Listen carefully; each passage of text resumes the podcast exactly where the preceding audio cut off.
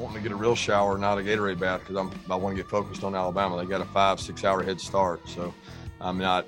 I'll be honest with you guys, I'm not interested in celebrating that. We'll look back on that that win, and that'll be great. But we're focused on the task ahead. That's that's the objective, and that's what our guys you know, they worked their tail off for three to four weeks to get this opportunity.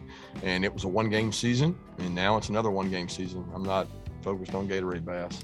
But you guys gave us a lot of really positive rat poison. The rat poison that you usually give us is usually fatal. But the rat poison that you put out there this week was yummy. the anticipation of the mayo bath, and then I got hammered in the back of the head by the cooler before they dumped it on me. So I may have a concussion uh, from that. And then on top of that, I got the mayo, and uh, it was awful, to be honest with you. I mean, I'm so glad I got to experience because we won, but it was even more awful than I thought it would be, to be honest with you. I mean, these pants and and I changed shirts, but it's it's it's. I mean, I got mayo in my pockets, and and I'll be getting mayo off of me for months. Oh, welcome in to the latest episode of that SEC podcast. I'm your host, Mike Bratton. I go by SEC Mike on Twitter. And man, do we got a show lined up for you guys. We've got a terrific guest coming on the line here, joining the show. JC Shurburtt, owner of the Big Spur, part of the 24 7 Sports Network. Going to go on a deep dive on Shane Beamer and the South Carolina Gamecocks following uh, their big win there in the Mayo Bowl. So, looking forward to that. And we got uh, all the coordinators from the upcoming national championship game. We've even got a coordinator hire here in the SEC. So, let's get right into it. And we all know Nick Saban down there in Tuscaloosa loves to give him them ass chewings. Lane Kiffin sure knows what we're talking about, and so does one Pete Golding. Here's uh, the Alabama defensive coordinator when asked, these ass chewings, have they slowed down at all this year? Hi, Pete. Thanks for the time. Uh, my question I, I'd heard from a couple people around the program that uh, Nick Saban has dispensed fewer of the proverbial ass chewings this year. I'm wondering if that's accurate. Uh, absolutely not accurate. No, no. I mean, I think uh, obviously whatever you do here, uh, you know, coach going to make sure that you do it to the best of your ability and you do it the way you know he sees fit. Uh, which I enjoy. You know, I think that's the thing as a player, as a coach. I think you always want to know what can I do better, how can I improve, and I think a lot of times, you know, whoever you work for, whatever profession you're in, sometimes you don't get that. You don't get the feedback back, and and you don't know. So I think the good thing about him is is black and white, and you're gonna know. Well, it was, uh, you know, Nick Saban's been very clear. He's been easier on this team, a younger team, not as many veterans on this Alabama football team. But that does not mean that the staff is not getting the wrath of one Nicholas Saban down there in Tuscaloosa. So, I, as soon as I heard this, I man, we got I had to start with that clip because, uh, hey, Pete Golding says he enjoys them. So there you go. He's the opposite of Lane Kiffin. Lane Kiffin certainly didn't look like he ever appreciated those. But hey, all jokes aside, we're going into this national championship game. Alabama, Georgia once again facing two out of three games. Pretty remarkable situation that we've got here heading into Monday night's game in Indianapolis. And that is a theme all these coordinators were asked about. It's kind of a uh, NFL like atmosphere here when you got division foes that sometimes turn around and play each other, you know, twice in a month, something like that. And, you know, I hadn't thought about it quite like this until recently, but we got Todd Monken, of course, with his experience with uh, the Tampa Bay Bucks, the Cleveland Browns. We got Bill O'Brien, New England Patriots, Houston Texans. These offensive coordinators are in a u- unique position that, uh, you know, they've live life in the NFL. Nick Saban, too, Kirby Smart. I can't remember if Kirby Smart's got a year in the NFL or not, but you know, more of these offensive guys is who I'm really looking at because they've done it much more recently. Uh, and I don't know if uh, either of these defensive coordinators, I know Dan Lanning, I, he doesn't have any NFL experience. I don't believe Pete Golding does either. So, you know, I'm not saying that, uh, you know, this is going to be the difference in the ball game or anything, but would not be surprised if these offensive staffs maybe you know, just pick something, little tidbits up here and there, life in the NFL, and uh, so that's something Pete Golding kind of hits at here. You know, we've only got a week to prepare for this one. It's much different than the semifinal where you get to scheme up for a month to get ready for a college football playoff game. So let's kick it over once again to Pete Golding, the Alabama defensive coordinator. On you know they had so much success against Stetson Bennett. Hell, they've had success against him twice, and part of that is is mixing it up. What uh, the Bennett's going to see at the line of scrimmage that is something that uh, Pete Golding discussed here. Nick Saban had said after the the last Georgia game that part of the success against Stetson Bennett was kind of changing the picture on him. Just what's the challenge of having to do that twice now and having a quarterback who's already seen your defense and having to call plays for another 60 minutes against them? Yeah, I mean, I, I don't think it's tough having to play somebody twice. I mean, I know everybody talks about that and all that, but I mean, if you look at the NFL, I mean, you're playing everybody in your division twice. You know, I mean, I think the big thing is is and any quarterback, you know, what they see is not what they need to get every snap. And I think you're trying to make him make the decision of what coverage it is, what front is it, you know, what pressure it is once he's got the ball in his hands. You know, so I think the key is, you know, in a pre-snap read, you know, he thinks he's getting this look and then the ball turns over and now now it's a different coverage or it's a different pressure or it's a different front. And then now he's got to think. You know, I think, you know, there's no difference in disguises to me on defense from the front, the coverage and all that that than like on offense with motions and shifts and trades they don't put in new plays every week. You know, they're just getting to them differently. It's a different formation. It's a different shift. They're putting a guy a different spot. So they're tweaking things, but it's it's still what they do. It's their bread and butter. You know, so I think, you know, defensively, it's like how can you keep things the same but make them look different? And that way your guys have carryover. They understand the rules. So if they see something new, they can let the rules apply. So yeah, I, absolutely. It's playing the game, you know, making him think. Uh, they got a lot of weapons at a lot of different spots that create some matchup issues. Uh, they're going to move this tighter end around and try to you know create the matchups they want with him. Uh, they got really good backs uh, that are issue covering out of the backfield. So uh, you got to pick your poison sometime. Uh, you're not going to be able to get everybody you want doubled or the person you want on them uh, based on the formation they're in. So, you know, our guys are going to have to cover well and play well. This goes back to something I said on a recent show. It's not like these guys are going to be able to reinvent the wheel heading into this national championship game. They kind of are who they are I really think it's going to come down to execution on the field, as uh, you know, coach speak as that is to say. But you know, what can Alabama throw at Georgia that uh, they didn't see, and vice versa? When we're talking about two programs that have played each other two consecutive seasons here, with a lot of the same players on both sides of the ball. I know you know there's been turnover at Alabama a little bit more than on uh, the Georgia football team, but hey, it's going to come down to these subtle differences that these coaches, and we'll get to uh, Bill O'Brien, Dan Lanning here in a moment because clearly, you know, they were asked a couple of questions here. They were keeping things close to the vest. So it's not like there's going to be no adjustments, but I just don't think there's going to be any radical adjustments made in this football game. Alabama, Georgia, we know who they are, we know who the star players are, and we know who the complementary players all across the board. So that is something that uh, Bill O'Brien, like I said, he talked about here on his uh, Wednesday media availability and his history scheming up for these rematch type ball games. Just as a general rule of thumb with a rematch, I mean, you had a lot of experience with those in the NFL. Where, where do you start from scratch? Do you start from where the last game left off? How do you how do you deal with all that information that you got from the last game? Yeah, it's tough. It's tough. I think you you um, you have to do a little bit of both. You have to go back to uh, the drawing board, so to speak. You got to start from scratch. You have to look at the last game. You got to go back and review the whole season, your season, their season. Uh, it's a long week. You know, they have a great defense. Um, you know, uh, uh, almost like a generational defense. You know, they they they have amazing stats and they they they play hard. They play good. They got a lot of great players, great coaches on that side of the ball. Um, and so it's going to be a challenge for us. And of course, one of the key difference makers here in the SEC championship game, Alabama does not win that football game without Jameson Williams. Now he had John Metchie to kind of help him out there in the first half of that ball game. And then he, Jameson Williams, even to open the third quarter, scored a big touchdown. That was kind of the dagger for the Georgia Bulldogs first time around.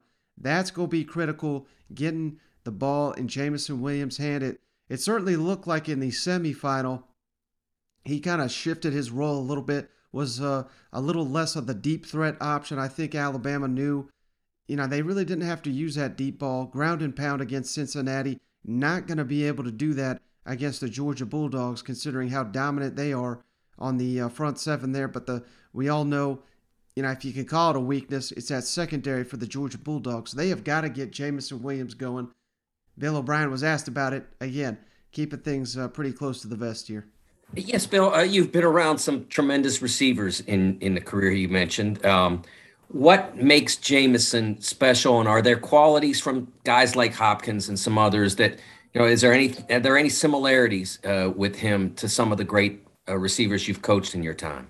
Yeah, that's a great question. I mean, I've been very fortunate. I, have I've coached a ton of great receivers. Um, and and Jameson relative to the stage of the career that he's at, you know, being a college player right now and having a chance probably to to play pro football. He has got great speed. He's an excellent route runner and he's a very competitive guy. He's a very instinctive player. He's a very smart player. Um, and and I can't say enough about his competitiveness. He, he's a he's a player that goes out and uh, and practices every day like it's a game. And so I, I think that's something that the great ones have those traits. Everybody's a little bit different. You know, everybody's built differently. Everybody has different, you know, skill sets, different speed, things like that. Uh, but the the best ones that I've been around, and Jameson's in that category. Um, you know, they all have that competitive spirit that's really hard to hard to find sometimes. And then uh, one other item, you know, we talked about it uh, on the last episode with uh, Jim Harbaugh potentially jumping to the NFL. One name that is popping up it's wild how these coaching searches go. I mean, Jim Harbaugh's still at Michigan, yet, hey, we got a hot list here of uh, guys that may be replacing him if he does jump to the NFL. And that number one name, one Bill O'Brien.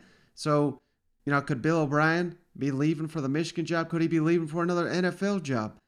Well, we'll have to wait and see. But I do think he's in a unique position where he's been on Super Bowl teams. He's been in the NFL. It's a business, and for Bill O'Brien, it's a business. He's asked about uh, these other uh, job opportunities and if that's a distraction at all this week. Considering he's done this before, I don't think it will be, and that's uh, kind of what he has to say here uh, on Wednesday. Bill, just what's been your approach in, your process if your name has come up these past couple weeks for other college jobs, your NFL jobs, just deciding whether there's mutual interest in your part? That you know it's one of those things that happens all the time you know it's it's part of the part of the career part of uh, what you sign up for. I don't you know my my my focus has always been on the task at hand and that's just the way i operate. Um, you know i just think that uh, this is a great opportunity for this program and uh, you know we we've put so much work into this that and and really like if you're here if you if you're able to follow us around for a week that your focus is completely on on Georgia and your team and what you have to do to try to help do your part to help your team win. So uh, that's what the focus is.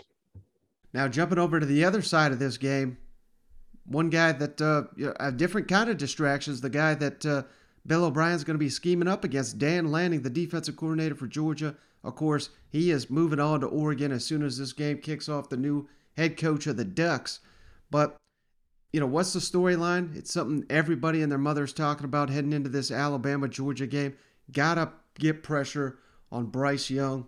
That was something that uh, Georgia struggled to do, and it certainly seems like the teams that uh, have had success against Alabama have been able to get that pressure on Bryce Young, have been able to take advantage of Alabama's offensive line. Yet Georgia was ab- unable to do that in the SEC championship game. So Dan Lanning was twice asked basically the same question twice, just worded a little bit differently. How do you get to Bryce Young? What went wrong in that SEC championship game? Let's kick it over to Dan Lanning. You you uh, uh, you dealt with this some uh, in at the Orange Bowl, but obviously the no sacks against Alabama last time, and a lot of the narrative was that Georgia didn't try to pressure the quarterback that much. But yeah, I certainly don't look at it as uh, uh educated as you do, but it looked like that you guys were really trying some stuff to get to him and just couldn't get to him. So obviously, how important is it to get pressure on Bryce Young this time? And what about the just the whole factor of you know, it's just a month later. Do you do a lot of different things or do you try to do the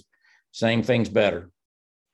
Yeah, um, you know, ultimately we want to create pressure. We want to to get after Bryce. As far as how we're going to do it, I don't want to give away all our secrets yet, Chip. I mean, hopefully, we can wait till after the game to figure that out. But uh, yeah, we, I mean, we want to generate pressure, and certainly there's a lot of different ways you can do that.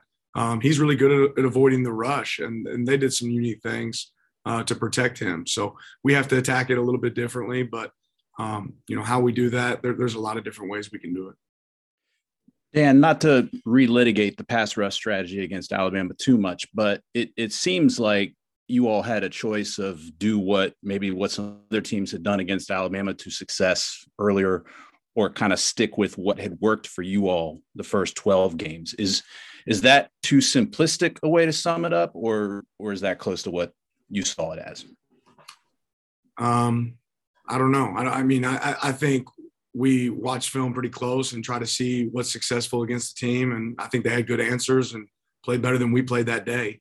Um, you know, I think we're always been really pretty pretty multiple and and have a variety of ways that we can attack teams. I think we've carried that into every game. So um, if you go back and look at that game, we tried to attack in a lot of different ways, and they were more successful than us. I think we'll always have. You got to have answers, and um, they had better answers that day than we did. But um, we'll build off of that so Dan Lanning certainly seems to, to have confidence that his his unit will be able to get to Bryce Young in this game. Does make the note, uh, you know, that's kind of been the X factor with Bryce Young. They I don't think they want him running the ball a ton during the regular season, but national championship game, as uh, was it Dan Fouts and the Water Boy last game of the season can't hold anything back. Last game of the year, Brent can't hold anything back now. I know. I mean, they're you got to imagine Alabama's going to let Bryce Young cut loose, and he, they may have to because I really do think Georgia's going to have more success than they did last time. I mean, hell, you you basically got to sell out to get to Bryce Young, and it, it certainly seems like Dan Lanning's got confidence that his unit can get back here. But what, how will Bryce Young make him pay with his arm, with his leg in the national championship? That could be the difference in the ball game. And uh, last thing from Dan Lanning here, interesting asked about the pressure on the Georgia Bulldogs. We all know 1980. How many times we've seen that on Twitter the last 20 years? this there's a lot on Georgia's shoulders heading into this championship game. Any extra pressure not on Dan Lanning, he says. Hey there, coach. Um, it seems like in the past few years, you know, few people have been able to solve Alabama, and you know, LSU and Clemson have had their chances to get one over Alabama. But does it feel like there's almost this accumulated pressure on Georgia, given how many swings this team has had against Alabama in consequential games, and also just the added pressure that it's happening again in a national championship, and you know, there's that whole 41 years thing hanging over your head too. Yeah, none of that's hanging over our head, Lane. At the end of the day, we I mean, we want to go perform to the best of our ability. Um, we want to we want to execute at a really really high level. Um, but ultimately, it's not about them; it's about us. We want to go play our best game, and if we play our best game, we feel confident that um, you know that we can win that game. Um, that being said, they're a really good team, and they deserve all the credit in the world for everything they've done uh, over time. Um, but so are we. So we expect a good game. We expect a tough challenge. Um, but there's there's no more pressure outside the room than the pressure that we put on ourselves to perform at a high level. I know that. I know how much our players care, how much our coaches care. So we got to have a great plan and we got to go out there and execute. And I think we can do that. Of course, maybe that's a little bit easier to say when you got Whoopfoot uh, in Eugene, Oregon, and, and out the door. He's not going to have to hear about all off season if the Georgia Bulldogs lose. Of course, he'll be a legend should he win, and hell, they'll they'll welcome him back into Atlanta in the season opener there when Oregon and Georgia face off if uh, Georgia finds a way to win this football game. But hey, maybe the coach that's got the most on his shoulders in this football game, Todd Monken, the Georgia offensive coordinator, got to get Stetson Bennett going. This is twice now, excuse me, three times, twice this season, but three times Todd Monken, Stetson Bennett have had a crack at Alabama's defense, Nick Saban's defense here. And, you know, I don't want to say they failed the test each time because they've had they've had uh, the first half lead in Tuscaloosa. They had a solid outing in the SEC championship game. It was really Georgia's defense that let them down in that second quarter. Before uh, you know, it was the second halves that have plagued Stetson Bennett and Todd Monken's offense here. That is something that uh, Todd Monken kind of harps on, getting Stetson Bennett up for four quarters of action against Alabama. If Georgia is finally going to win this national championship, it's going to take a four quarter effort, no doubt about it. So here's what Todd Monken had to say about it. Todd, as great as Stetson was the other night, as really good as he's been, mm-hmm. there's obviously two games against Alabama that are kind of blot on his resume. Do you see anything kind of common in those games that is instructive about this one, or did you see those two games as just kind of separate from the rest of what Stetson does? Well, I mean, I don't see it as as uh, you know that those two games are going to predict the future. I don't I don't see it that way. I see it as you know he's played I don't know how many games as starting quarterback and like any player they've had their moments where they haven't played up to what they believe their standard to be or we believe that standard to be. Um, it just so happens to have come in the second half against uh, the team we're about to play, but you know we just need to understand that the first two halves of each of those games was outstanding and and I've said that before. You know, he he has everything we need to be successful offensively, and and our issues with turnovers aren't his issue in particular. That's everybody in this country. If you turn the ball over, you're not going to win, no matter how you do it. You know, the first turnover a year ago was a batted ball that he didn't. That was out of his control. Uh, the second interception was a tip pass on an in cut that went directly to him. Now the third one was a poor decision. Um, you know so the the bottom line is is i can do it better as a coordinator to put him in better position to be successful he understands that our team understands that so you know i expect him to play well just like i did last week and again the theme you know all these guys basically asked about it but again todd monken's got experience in the nfl many years there at the game's highest level he knows what it's like to play a team twice in the same season so maybe that gives uh, a slight advantage on the offensive side of the ball. Same deal for Alabama with Bill O'Brien, of course. But uh, here's Todd Monken on his experience in similar situations here that we're going to get Monday night in the national championship game. Yeah, kind of in that vein, Coach. You you you have an extensive NFL background, playing a, a, another team in close proximity just a few weeks later. Uh, uh, tell me a little bit about the decisions on what to change, what to do different, what to keep the same, and you know maybe may have the same things seem different and and that kind of stuff seems pretty complicated well you're right it is a little bit different you do get that in the nfl with your division teams where you play them twice and sometimes you can play them relatively close together like this is and um, you know and we played them last year so we've got enough film on what they want to do and they're not going to change they're successful uh, for a reason for what they do, and so are we. I mean, if you're constantly changing what you do and your identity, I don't think you're going to be very good at anything. So obviously, we take from the things that we did well um, and build on that, and the things we didn't do as well. And obviously, there's calls that that we had that in both games or other opportunities that we didn't get called. So we're looking forward to the opportunity and the, and the shot at it, and uh, they're going to get our best. I can promise you that. All right, but moving on with the show here, big news in the SEC West because Texas A&M has landed their defensive coordinator and they stayed in division to get it done. DJ Durkin, Ole Miss defensive coordinator, no more, on his way to College Station. And it's it's interesting because this is twice now. A&M stole their AD, now they're stealing their defensive coordinator. Man, we got mass? We already had turnover here in Oxford. Jeff Lebby off to Oklahoma. DJ Durkin now off to Ole Miss. Wilson Love, the strength coach, off to Oregon. Matt Corral, of course, off to the NFL. Jerrion Ealy, the same. A lot of turnover there for Lane Kiffin. So, man, who knows what the Ole Miss uh, Rebels are going to look like next season? But you know, there's going to be some difficult decisions that are going to have to be made, and Lane Kiffin's got to nail some of these hires to keep the momentum going. And you know, it's not often you see two coordinators leave a program and neither one of them promoted to a head coaching position. Both left for other coordinator roles. Not sure, you know, don't want to read too much into that. Jeff Lebby going to Oklahoma. He's Oklahoma graduate, so that makes sense. DJ Durkin, I don't know, he's going to have a lot more talent to work with there at A&M. That was probably part of it. But Ole Miss, I don't think they get enough credit for the turnaround they had on the field this season. Just look at uh, the key stat of the game. How many points you allow?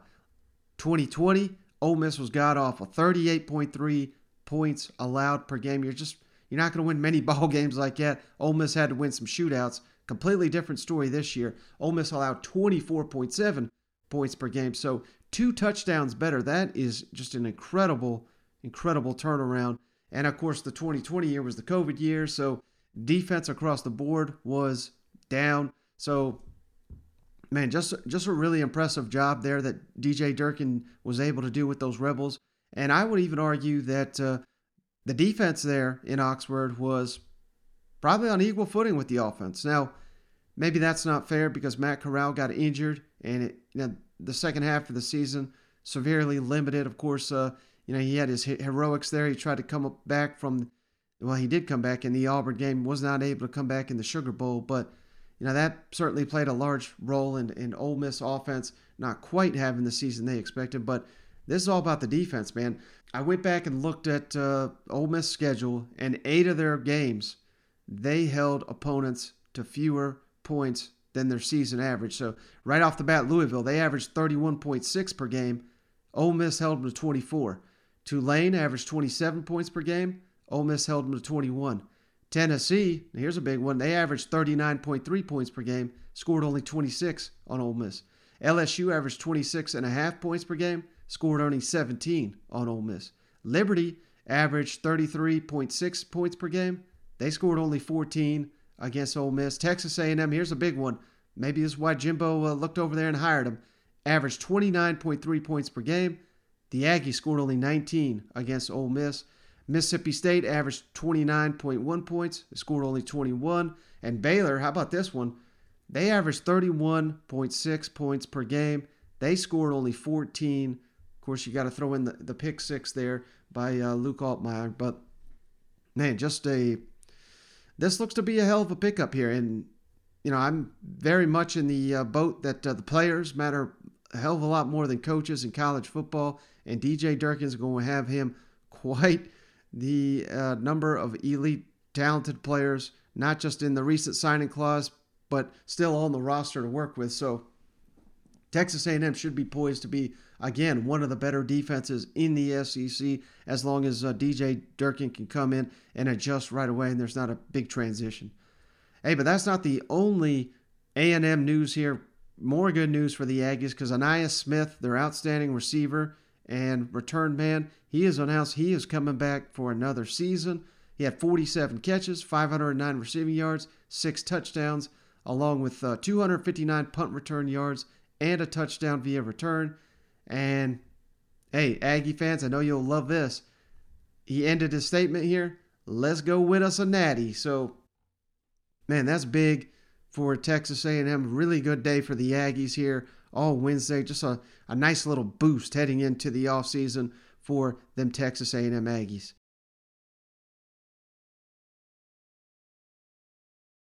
And one last thing here, jumping on down to Columbia, where we got uh, my man J.C. Shurburtt gonna go on a deep dive on the South Carolina Gamecocks. But before we get to that interview, just wanted to make this note: he's made it official. Josh Vann returning for another season, 43 catches, 668 yards, six touchdowns for the Gamecocks. He's their go-to receiver, and all of a sudden, receiver could be potentially a bright spot for the Gamecocks with. Uh, Jaheim Bell, Josh Vann, Austin Stogner. They've got some nice pieces there, and that's something we touched on with J.C. Shurburtt of the Big Spur. South Carolina fans, you're really going to like this one. All right, we're pleased to, uh, hey, once again, one of my favorite people out there in the SEC and all of college football, J.C. Shurburtt, owner of the Big Spur, of course, part of the 24 7 Sports Network. He's the host of the Inside Gamecocks podcast and the JC and Morgan College Football Podcast with Mike Morgan, who calls games for ESPN. JC, thanks so much for joining me. I really appreciate it. Hey, no problem, Mike. I always look forward to spending time with you and uh, love the podcast and the work you guys do. I think uh, I listen to you guys about every day during the, the summer of the pandemic in 2020, and you guys kept my spirits up about uh, there actually being a season, and lo and behold, there was. Yeah, I mean those were the dark, dark times of uh, college. So, man, I'm just so glad that uh, you know we were able to put that behind us, and and you know it threatened bowl season there for a minute, but man, I'm, am I glad the Gamecocks took the field because man, did they put a whooping on North Carolina in the Duke Mayo Bowl? And let's just start right there, JC. I mean, how big of a surprise was that performance that uh, South Carolina? I mean, in a blink of an eye, they were up 18 to zero. I didn't know they were going to score 18 points in the ball game. How surprised were you that South Carolina was just played so well in that game? Well, I mean, it was it was it was one of those games where you, you looked at it, and you know, when you're looking at North Carolina, uh, Mike, I, I think that sometimes the best defense you can play against those guys is to keep your offense on the field. South Carolina, if you looked at it, dominated time of possession. I think they had like 39 minutes in the ball game. Uh, they were able to run the football. When South Carolina was able to run the football this season, they were pretty good offense. When they weren't, they were god awful. Uh, mm-hmm. So you know that was an important part. Uh, I think Dakereon Joyner playing quarterback was a uh, a masterful decision by the coaching staff. It was something that you know, Hale McGranahan from the BigSpur.com and I had gotten word about about two weeks before kickoff, and we were like, eh, this information probably doesn't need to go anywhere, you know, right now. uh, that would be, that's, you know, and, and I think it, they did a good job of keeping it quiet, and they kept North Carolina completely off off balance uh, with that. You know, you had no film on Joyner. Uh, he drops back to throw that first touchdown pass to Jaheim Bell, and man, what a beautiful throw. I mean, I don't think anybody thought he could throw it like that, and he could. He went nine for nine for 160 yards. Uh, and then the personnel use really got better for Carolina. Bell, uh, number zero, is a guy that kind of came in as a jack of all trades. He's a tight end, he's a running back, he's a wide receiver. Um, was hurt for a lot of the year last year coming off an ACL, but really, when you talk about South Carolina's top weapons, he has been, when given the opportunity, a top weapon. Uh, and you see how they used him. First play of the game, they a sweep to him, 20 yards rushing, and then the two long passes, and you know he was all over the place. And then Kevin Harris, obviously, with his finale as a Gamecock, 31 rushes for 182 yards. That's the Kevin Harris we all saw last season. And I think what people expected this season out of the running backs and the run game in South Carolina. Uh, and then the defense. Anytime you can hold Sam Howell to three yards rushing against the Tar Heels – uh, as you know, in, in North Carolina, I wouldn't say they're limited in the passing game, but they're not like they were last year as far as uh, vertical weapons and all of that. Uh, a lot of their offense came from Howell's ability to improvise with his legs and gain positive yardage in that manner. And boy, the Gamecocks just shut him down. The defensive line dominated, uh, and and that's that's to, to beat a team like that. Uh, you need great defensive line play. You need to limit the quarterback run opportunities. You need to stay on the field on offense. The Gamecocks dominated in all three of those categories uh, and really dominated the game uh, 38 uh, 21. You know, a lot of old school South Carolina fans were happy because they don't like losing to North Carolina. Uh, that goes back to the old ACC days, um, and there are not a lot of those guys left, but there's still some out there that boy they, they'd rather beat North Carolina than anybody else. So certainly uh, to cap a seven-win year when nobody expected it with that kind of win over a team you want to beat every time you play them, uh, that's very big. Now, I think uh, the obvious question, the big question there with uh, Gamecock football heading into the off season, what can you tell us about Marcus Satterfield? Are you anticipating that uh, you know maybe he saved his job and he's? Ret- do you think he'll be back for year two under Shane Beamer? Yeah, all signs point to, to him coming back. And uh, look, let's be honest, it wasn't the greatest year for Marcus Satterfield, even with you know, some surprising performances like the Florida game and North Carolina game uh, by the offense. You know, it just seemed like when they weren't able to run the ball, they had no answer. Uh, you know, part of that, they're obviously going to point to the quarterback situation. Uh, so all those excuses are going bye bye next year. You know, South Carolina mm-hmm. uh, has brought in quite a quarterback class with Spencer Rattler out of the portal, uh, and then two four star kids in Tanner Bailey and Braden Davis uh, coming in as freshmen. Uh, plus, you get Luke Doty; he'll be healthy back. So the quarterback room takes a different dynamic. Uh, South Carolina will have more playmakers on that side of the ball, and I think every offensive lineman's coming back as well. So, you know, those excuses are going to be out of the window. Uh, all signs now point to him being retained Uh, I don't want to say that the bowl game necessarily saved his job, but I think with a bad offensive performance and a loss in that game, uh, it may have been necessary. Um, and, and I'm not sold still. Uh, I'll be honest. I'm, I've, I've had that opinion uh, about the offensive coordinator situation since about game four, and uh, I'm, uh, you know, I'm not changing that. But it's not productive. You know, once the decision's been made, it's not productive for me to sit around and keep hammering it. Um, mm-hmm. and, and, you know, we'll, we'll see what happens next year because some of these excuses are going out the window uh, as far as, you know, the personnel limitations with this offense. And I, and I think, you know, the one positive thing about Marcus Satterfield is he's not really afraid. You know, here's a guy that, uh, to his detriment at times this year, isn't afraid to dial up a trick play or something like that. Um, very creative. I thought the, the game plan against North Carolina was, you know, he had some creative kind of bells and whistles kind of stuff on top of a solid foundation. Uh, I think if he struggles, uh, it's the foundation of it, and I think it's almost like a do too much kind of deal. Uh, the adjustment from pro football to college football, trying to kind of get out of that mindset where there's too much nuance uh, in a pro offense, and, and college is more, you know, hey, let's get it and go.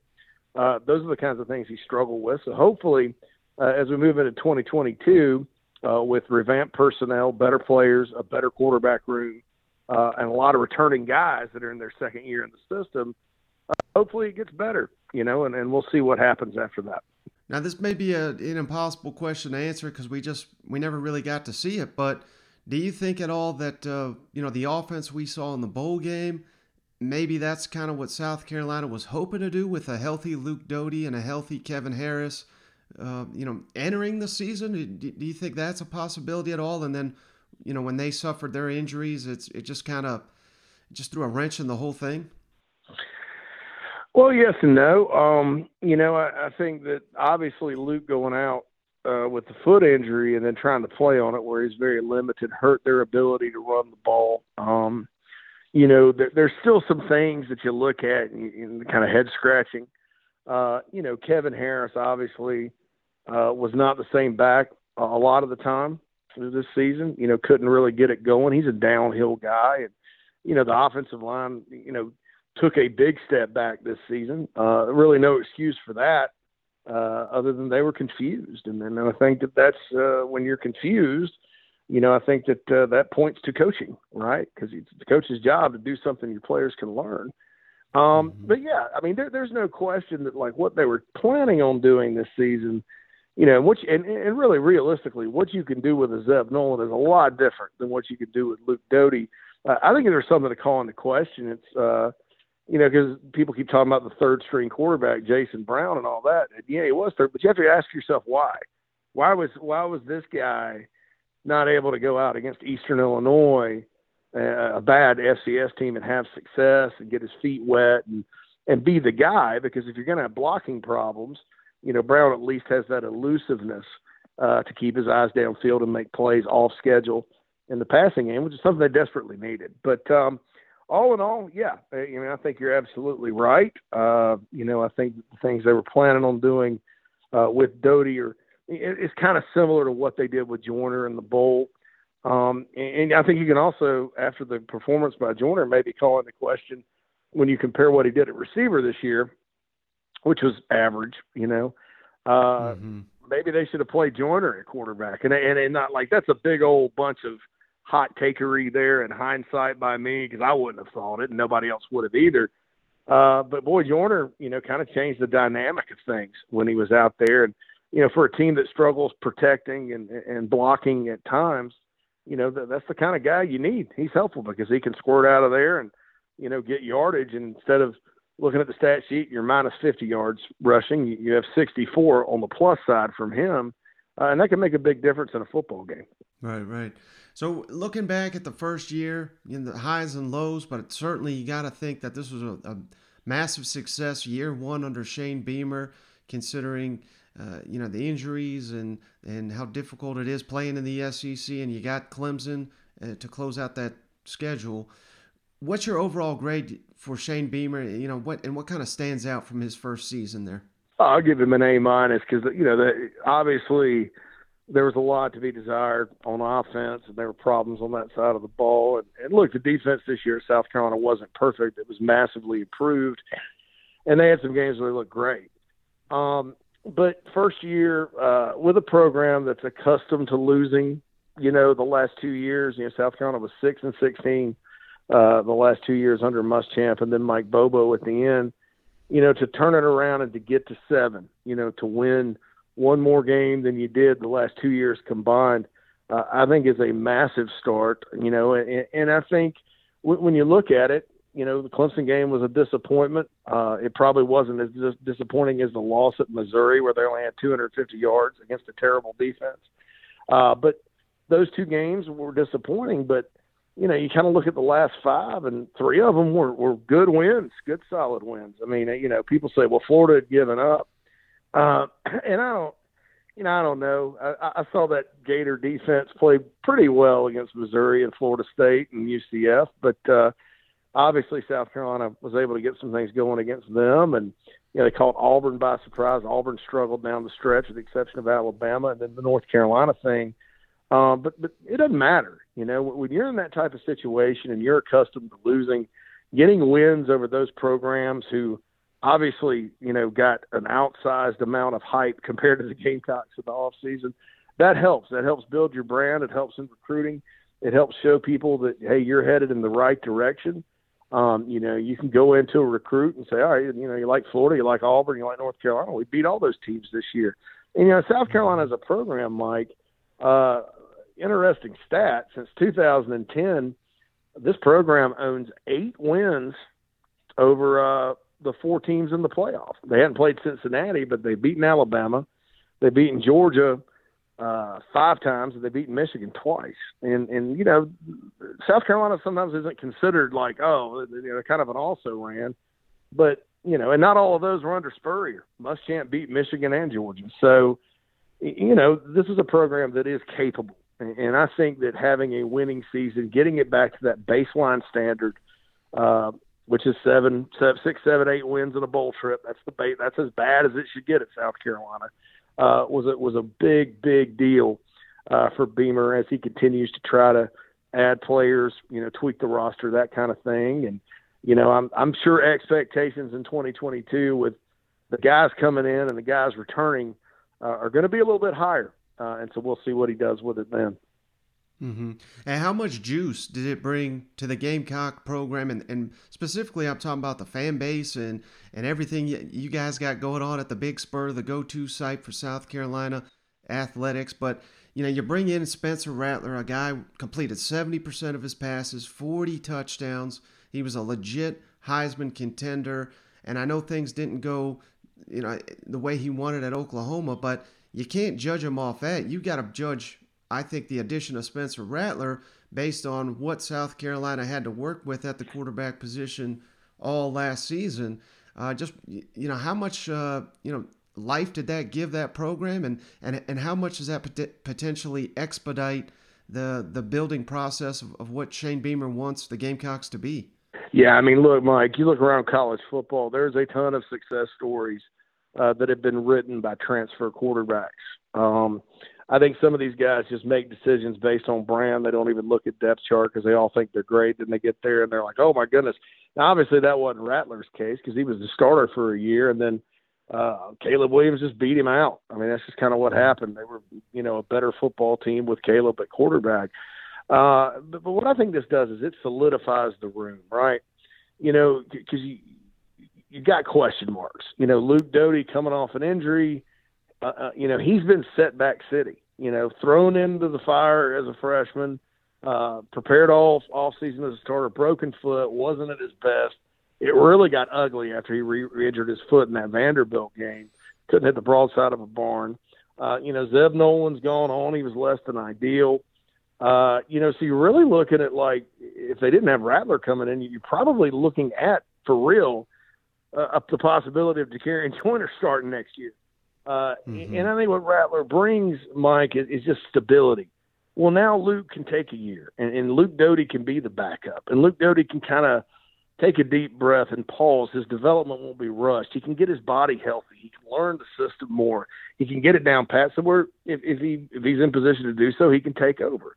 You got two talented freshmen in T- Tanner Bailey and Braden Davis coming in that help on the backside. But if you didn't have Rattler, it's still a question mark because you're either looking at Joyner or Doty or a true freshman uh, or Colton Gauthier – uh, and you just you just don't know if any of those guys are going to be ready. Now this solidifies things. You, you kind of know, but there'll be a competition, but you kind of know who your guy is going to be.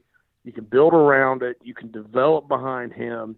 Um, I just think I think it's a it's a very very big deal uh, for the Gamecocks in terms of you know is it going to lead to a SEC East title? I don't know. I wouldn't I wouldn't predict that, but will it solidify and, and, and add some stability to that position? uh, if it's just for a year and let everybody take a deep breath and reset, uh, I think yes, it will. So, so it's good for this year, but I think it's also good for the future because you don't have to rush anybody into action. Mm-hmm.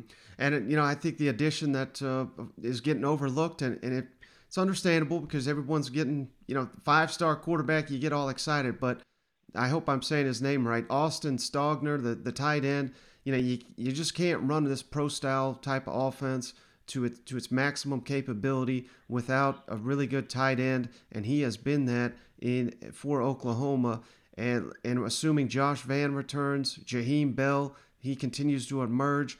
All of a sudden, South Carolina, who you know, would say the the maybe the biggest weakness receiver options there. Now that's starting to look like a strength there, isn't it?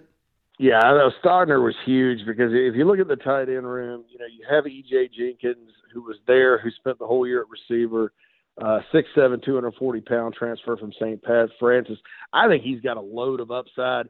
I think the whole question with that guy is, is he really a receiver? I don't think he's an X receiver. I don't think he's an outside receiver. I think he's a uh, kind of a flex guy that you can mm-hmm. put in the slot that can make some things happen. Also a very good blocker. So uh, but he was a receiver. The Jaheim Bell to me is a receiver. So this, this was some of the personnel use things that you had questions about this year. Um, you know, and they finally started playing him in that manner in the bowl game, and you saw what happened. You know, so there's a vertical threat that can take a top off of defense. He's huge. He's six three, two thirty. I mean, there, you know, Jaheim Bell's a freak. You know, so you start using him well. Um, but but you needed a tight end because they, they were the numbers were getting low uh, and then Austin Stogner just provides you with a big athletic. I mean, he's like those guys that played at Notre Dame uh, receiver. I mean, sorry, tight end over the years. Just your big six six, some change guy with great hands, but also a, physical blocker, uh, a guy that can get beat you vertically. Uh, you know, just a, a and already has some some chemistry with Spencer Rattler. So, you know that that was a huge addition, and I, I don't think South Carolina's done with uh, receiver or skill position talent in the portal yet either. So that, that they're going to add a couple more pieces. You know, I thought Ahmarean Brown having the game that he did in the bowl game was huge too. This is a guy that broke Calvin Johnson's touchdown record as a true freshman at Georgia Tech. Uh, kind of had to find his way this year. Again, another personnel use uh, question there. Uh, but they got him some vertical balls, and he, he made a guy miss and, and had a nice red four catches for 61 yards. So at the slot position, you know, there's a guy that, hey, the light may have come on. Um, and you mentioned Vann and those other guys. So, you know, that, that's one of the big things with Rattler. You, you're going to have to have some guys around him catching passes. And I think the Gamecocks have moved toward that a bit and also will continue to move more toward it as they work the portal uh, here uh, down for the rest of uh, however long the recruiting period goes. Now, by my count, I think South Carolina's got five guys that are super seniors poised to return uh, for Shane Beamer year two. I think that's a terrific sign. I, I, think we saw that from Ole Miss and Arkansas, and, and I think that's why they had such big seasons in, in year two under those respective coaches. And considering all the massive changes there at Clemson and them not having a, an elite quarterback, they came a little bit down to earth.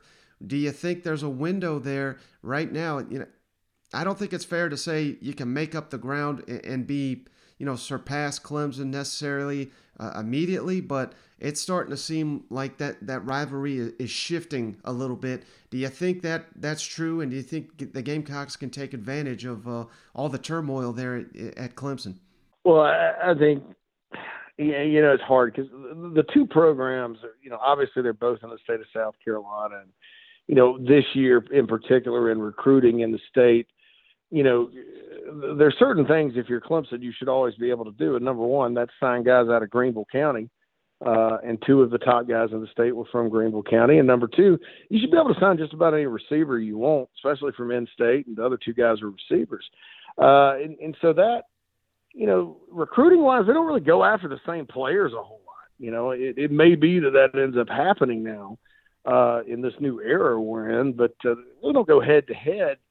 Um, it, it's a it's a different ball game. I, I think that for South Carolina uh, to really start to say, okay, we're going to get on equal footing with Clemson.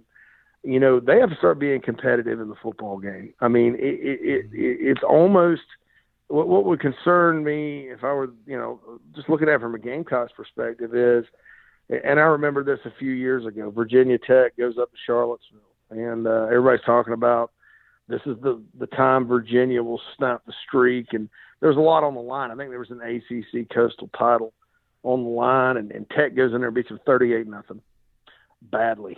I think Shane was on that staff. Uh, and that's kind of what happened to the Gamecocks in that game this year. People were like, well, they should be able to at least compete, and they didn't. Uh, and it's been that way, you know, since 2015 when it was a five point game. There was one offensive outburst by Jake Bentley at Death Valley one year, and it was still a 21 point loss. So South Carolina needs to do it on the field uh, against those guys. But as we all know, Mike, it, it sort of starts with recruiting and starts with you know, getting good coaches in and building your program. Dabo didn't build that thing overnight up there, and uh, it'll take Beamer a little bit to get it going at South Carolina. But you know, you, you certainly like your chances uh, to kind of get on that footing if you're the Gamecocks with all the changes at Clemson. Uh, than you would have had they just kept on keeping on, and Venables and Elliott are still there, and everybody Bates is still there, and they're just uh, they're just ah, we had a down year at ten and three, and they're going to be back in the playoff next year. Now they could be back in the playoff next year. Don't get me wrong, uh, but you like your chances a little better uh, the more instability they have. Uh, but like I said, it, it, it's going to you know to to get that rivalry back. You know, it's going to take better performances on the field, and uh, unfortunately, it was just disappointing uh, this year. I, I, I firmly believe the South Carolina Clemson game should have gone a little bit more like Iowa State and Clemson uh, than, than what happened, um, and uh, and it didn't. So that, that that's that's the next task, and you know you, you still got 11 games next year before you got to worry about it. Uh, but I think that's kind of the next step uh, for them to take. Is they got they got to start being competitive in, in that football game. And I mentioned some teams they had beaten uh, since 2010, and uh, you know there's four wins over Clemson that are in there too. Uh, but mm-hmm. you know, hey, in recent years, the Gamecocks have beaten Georgia and they've beaten Michigan and they've beaten Florida uh, twice and, and all that. But they, they they have not been able to to scratch uh, or to sniff a win over their arch rival, and I think that's the next step. Uh, it's a it's a very much on the field thing, and I'm I'm concerned that it's it's more mental after what happened this year when, uh, for all intents and purposes, South Carolina should have had a better night defensively and uh, maybe scratch out a touchdown or so on offense. All right, JC, I really appreciate all your time. Just one more thing for you. Who do you like in the national championship we got up here? Alabama, Georgia, and all SEC final once again. Who's taking home the crown this year? Wow, it's, it's going to be it's so hard to beat a team twice uh, mm-hmm. in college football. As we all know, I mean, the last time I think this happened was Alabama LSU in 2011. But uh, look, I um, I uh, I told somebody the other day, you know, they're like, "Oh, you're going to pick Georgia because I picked Georgia in the SEC game and I got burnt." And they're like, "You're you're going to pick Georgia again?" Blah blah. And I'm like, "Nah, I'm just going to roll with the tide." It's one of those things where I'm going to pick Bama until there's a reason not to, and uh, I'm curious to see what adjustments Georgia's made on defense. I think Georgia uh, obviously went back to being the dominant football team when they played Michigan, but Michigan's not Bama, and uh, Alabama has made a living out of these situations.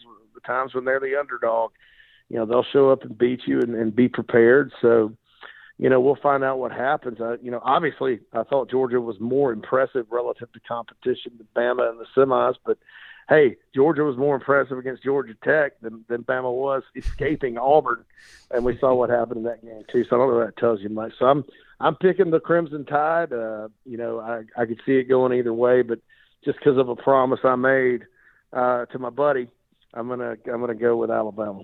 All right, he's JC Shurburtt, owner of the Big Spur. Follow him at JC Shurburtt. And don't forget to check out the Inside the Gamecocks podcast and the JC and Morgan College Football podcast. He went on an epic rant against all these damn people calling out college football for this bowl system. That, that's worth a listen alone. But uh, I appreciate you, JC. I really do. Hey, thanks, Mike, and a happy new year to you guys. And uh, certainly enjoy your work and looking forward to the next time we get together.